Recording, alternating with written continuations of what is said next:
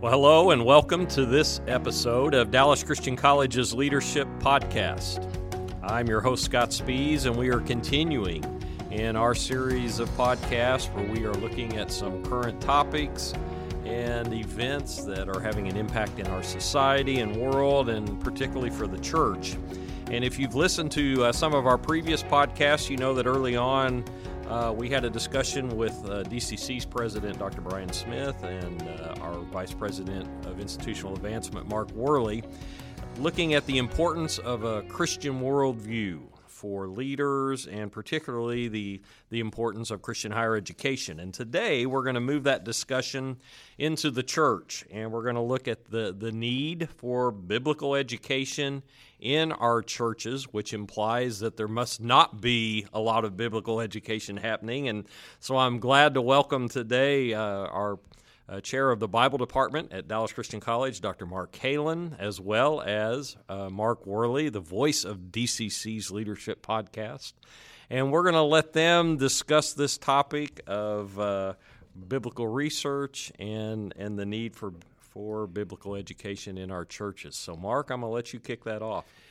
Yeah, thanks, Scott. Of course, you know, being a Bible college, uh, we really emphasize Bible. I mean, that sounds uh, uh, pretty simplistic, but but that's what we do, and what we find, and we're very passionate about people knowing the Bible because it's the Word of God that transforms lives.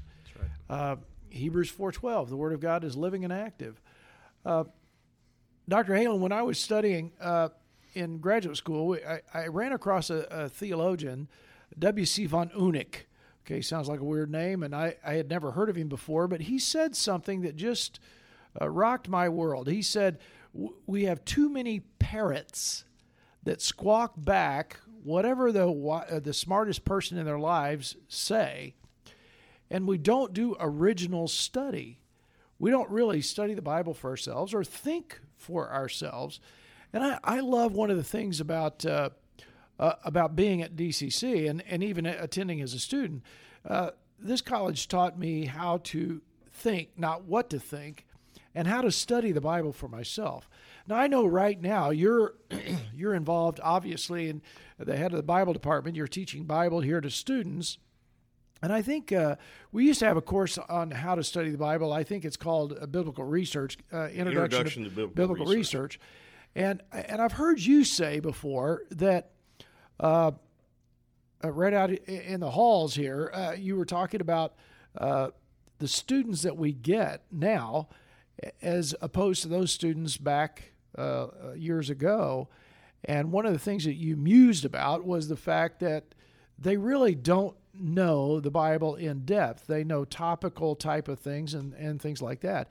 And right now, I, I know that you're you're teaching at Compass Academy, and that's been really interesting. I've talked to one of the one of your students, and and uh, right off the bat, uh, like in the first week or two, she was completely blown away and she'd you know been in the church a long time and she said man i, I just have never looked at the bible this way.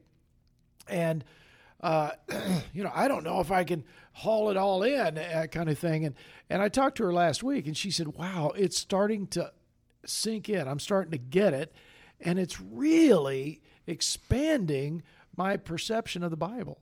So well, talk a little bit about that. Well my experience has been that we in the church have been really good about telling people that they ought to read the Bible. But it's like any other great endeavor in human life. You need guidance and strategy. Okay? Go be a computer programmer. Tell me how. Okay? Go build a house. Uh-huh. Tell me how we need to make a first down on this play. What's the strategy? You know, are we running? Are we passing? Screen pass? What are we doing? You have to have a strategy. And what we have assumed, and I think part of the blame has to be on ministry professionals who themselves have learned skills, but they don't remember that there was a time maybe when they didn't have those skills. Um, we need to teach people strategies for reading the Bible, strategies for reading it well and interpreting it well. And so, as, you mentioned with the von Eunuch uh, quote, what instead we have is, well, Pastor so and so says, Right. or my Sunday school teacher, my adult, you know, group leader, my whatever says, I don't really know myself. I'm just telling you what they think. I've never really exactly engaged with the text myself. And that's because we have assumed uh, some things about reading that, that many people uh, can do, but maybe they can't do. We haven't guided them. And there are some other things that happen in the church that, you know, we, t- I think we do a good job in the church talking about, well, how you're, you're supposed to read a text within its context. Well, yeah, that sounds reasonable. But what, what's the strategy for doing that? What are the tools for doing that? Um, another thing, this is going to sound like like a, almost a slam on on on preaching and on sermons. It's not intended to be, but it's a reality that we that preachers need to realize is happening. On a Sunday morning, or Thursday night, or Saturday night, or whenever whenever the, the, the preaching circumstance occurs, this is our text. We read the text and we talk about the text. One of the subtle things that happens there is the sage on the stage has parachuted into the text on a mission, like he's an Army Ranger or Navy SEAL, and he's parachuted into the text. And he is engaged in a mission in the text, and then he's been picked up, okay, and he's now out of the text having accomplished the mission. Most of the people listening have not seen the background work. And so they think that the Bible is this text into which you can parachute anywhere. And you should be able to understand it, to glean valid application from it. And then you can leave that text and parachute in, okay, you know, yesterday I was in Acts, today I'm in the Psalms, tomorrow I'm in the book of Numbers, okay? Uh, today I'm in Philippians. I should be able to just parachute in and out and accomplish missions in these texts. And and we don't go to movies that way.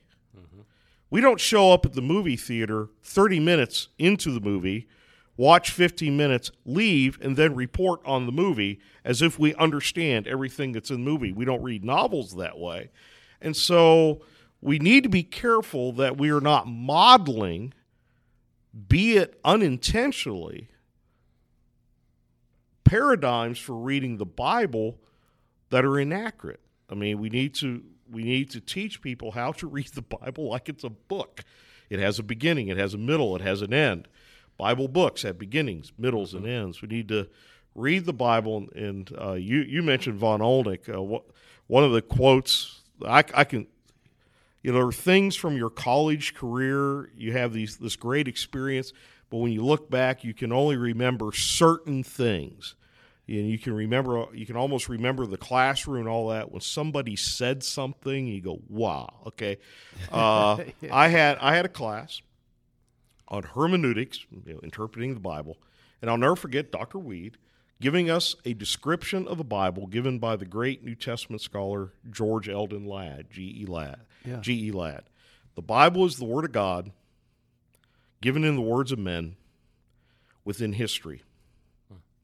30 years later, 20 years later, 30 years later, when I'm designing curriculum at DCC for how to study the Bible, interpreting, you know, introduction to biblical research, it dawns on me that all the basic fundamental principles for reading the Bible come out of that description. The Bible is the Word of God. We should expect it to be consistent. We can use Scripture to interpret Scripture. It's given in the words of men. I need to understand it within the context of the original writer, the original audience, what's going on in their world. I need to understand these words in that context. Given within history, I need to I need to read the Bible with an understanding of what's going on in their world. You know, who are these Persians? Who are the Israelites? Who are the Romans? You know, is it significant that Jesus is called Lord in the context of the Roman Empire? Probably is, since Caesar was Lord in the first century context. And and it's and sometimes it's not about incorrect interpretation. I think that's another problem we have in the church. We think the only problem is when people misinterpret Scripture. I think there's another problem. We underread Scripture. Yes. And when we learn to read the Bible well, then then we see things that are right there for us to see. Maybe even some of the things that the sage on the stage has been telling us, but now we see it for ourselves. And when you see something for yourself, you're more likely to act on it. You're more likely to put it into your heart than if you're simply told something. Can you give us an example of that under reading scripture? I mean, just something off the top of your head that's a common mistake. Oh, I don't think it's not again not a mistake. It's just an underreading. Okay. This is what I just mentioned. All the times that Jesus is called Lord in Scripture, them's is fighting words in the first century, hmm. because Caesar is Lord. Yes. The fact that you know Christos Kurios, Christ is Lord, is like directly opposed to Caesaros Kurios. Caesar is Lord. And when you start seeing that, you start reading certain texts. You know, when Paul in Philippians says, For our citizenship is in heaven, That's right. from which we await a Savior. That simple statement in the first century context is huge. Philippi is a Roman colony. Ma- Paul named- is a named Roman citizen. named after Philip of Macedon, Yeah. Alexander the Great's dad. yeah. yeah. So you got a Roman citizen writing to Roman citizens saying, dudes, our citizenship is not really in Rome. Paul's willing to take advantage of it when he can, okay? But that's not where our citizenship is. It's in heaven. And from heaven we await a Savior. Caesar was the Savior in the Roman imperial cult. He's not Caesar, he is Jesus Christ, the Kurios, the Lord.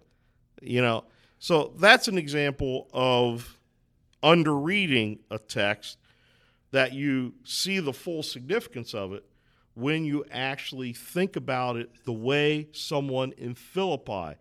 And that's what good Bible interpretation does. It helps us to get within the listening distance of the text, hmm. that we can hear the text the way its original readers heard it, because the application we are to make should be something similar.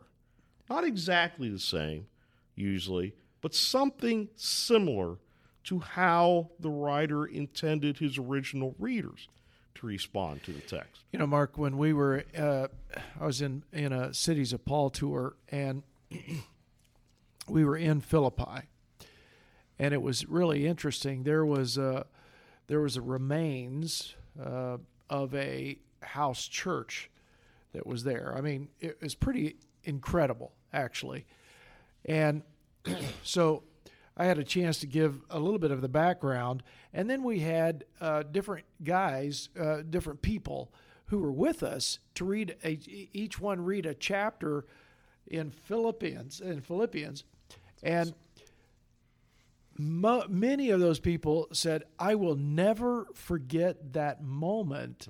They'd read Philippians before, but one of the guys I was talking to uh, recently, he said, "Man, that that just changed everything when I'm reading it in the like I'm reading it for the very first time in first century Philippi."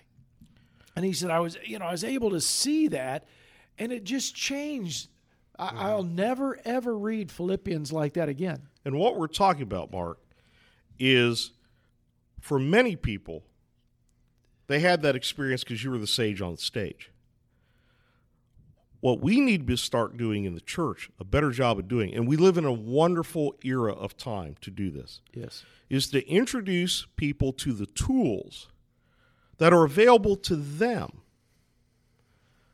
that will enable them to have those same experiences without the sage on the stage. Yeah, I think For instance, you know, you have the we have the plethora of online Bible dictionaries. yeah. Okay. To then read 1 Kings 17 in the the story of Elijah, you know, the brook Cherith and with the widow and Zarephath, you start reading those texts in the light of what's Baal worship? Who's this Jezebel character? Who's Ahab? Who's Elijah? Where is Zarephath? Oh, it's not an Israelite town. It's a town. It's a Phoenician town. What does that got to do with anything? When you start reading up on these, then all of a sudden, whoa, whoa, things that were kind of fascinating, kind of interesting, now are seen as very significant. I like always like to say there are some things in life that are interesting that aren't really all that significant. There are some things that are significant in life, but they're not really all that interesting. Okay, uh, to the casual observer. But there are many things in Scripture that are both interesting and significant, and and and you only discover that when you do some of the background research that's that's now available. In the past, you had to know. You had to buy a lot of books. Yeah. So, ha- you Mark, know. you, you've really brought up. Uh, I I think the way that people think when they hear the sage on the stage, they're like, "Well, that's years of study. I could never do that. I could never really study the Bible like that."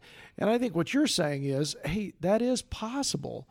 Uh, um, so so Yeah, what what an edu- what a theological education does is it compacts years of study into a short yeah short term of Yeah. study. yeah You know, my my father, okay, knew a lot of stuff about the Bible.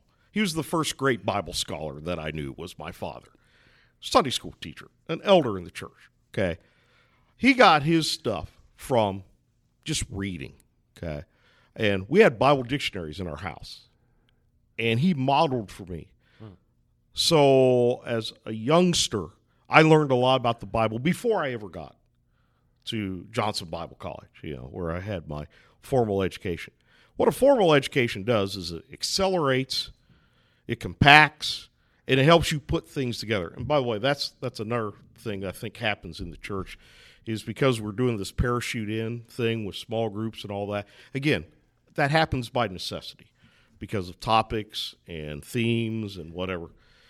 But often, what what happens is people don't put the whole story together. So you don't know that Samuel came after Moses, uh, that Samuel came before Solomon. You got all these people. You know these stories about all these people, but you don't know the grand arc of the narrative. You don't know how they relate to each other. You don't know how the text relate to each other.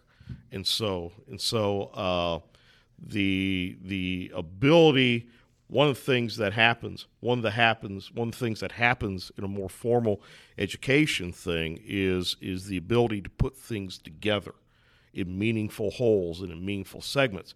And i would contend that you can actually do that in the church. Now it takes devoting maybe some you know set bible study some set classes some set units that you do. But i think the ch- churches need to look at the grand per, uh, panorama of scripture. This is how it fits together uh, more intentionally. Whenever i have taught you know you know i teach you know bible study i teach sunday school class i do all this. Whenever i teach a base camp type class where this is how we study the bible whenever i teach basic theology whenever i teach a class on like this is the the, the big screen the 30000 foot Old Testament survey, survey, thirty thousand foot New Testament survey. I always have, I always have members of the class, been Christians for 23 years, say, I've never put it together that way. absolutely. I've never understood. No one has ever showed us this before. Like, Yeah, I- I- dudes, you know. I've taught I've taught uh, the Book of Acts, which I absolutely love, and every time there's been elders in in in the class, and they're like, I never knew that. I mean, I never thought of it that way, and it's basically putting it in its historical grammatical context, and not only showing what's going on in the text, but what's happening in in the world uh, around. And it just, uh, hey, I I think Scott, we're going to have a cliffhanger here. uh, because Probably I think so. I think we need to wrap this up. But uh, Dr. Halen, in our next episode, I would love to get r- real practical. Okay, where do people start? I mean, if they really want to dig deep, where do they start? Uh, how how do they get moving in the direction that you're talking about uh, to the point where we can actually study the Bible for ourselves? How can we do that? So, hang on. We'll do that, and hang we'll on. we'll provide some resources as well when we do that. But you're going to have to come back and join us. I was reminded, you know, we we tend to think, well, this is a 20th and 21st century problem, and no, it's been around forever. Paul writes this to Timothy: "For the time will come when people will not put up with sound doctrine."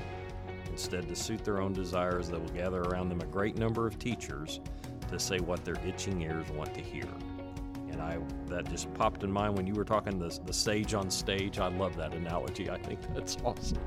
But hey, we are so glad you joined us today, and we will continue this discussion on the need for biblical education, especially in our churches. If you want to find out more about Dallas Christian College, we encourage you to go to our website, www.dallas.edu, and we remind you that the mission of Dallas Christian College is to educate and mentor students to be people of influence, engaging in their calling to the work of Christ in the church and in the world. That's why we exist, and that's the purpose of these uh, podcasts. So thank you, Mark Worley. Thank you, Dr. Halen, and we hope to see you next time. Take care. Bye.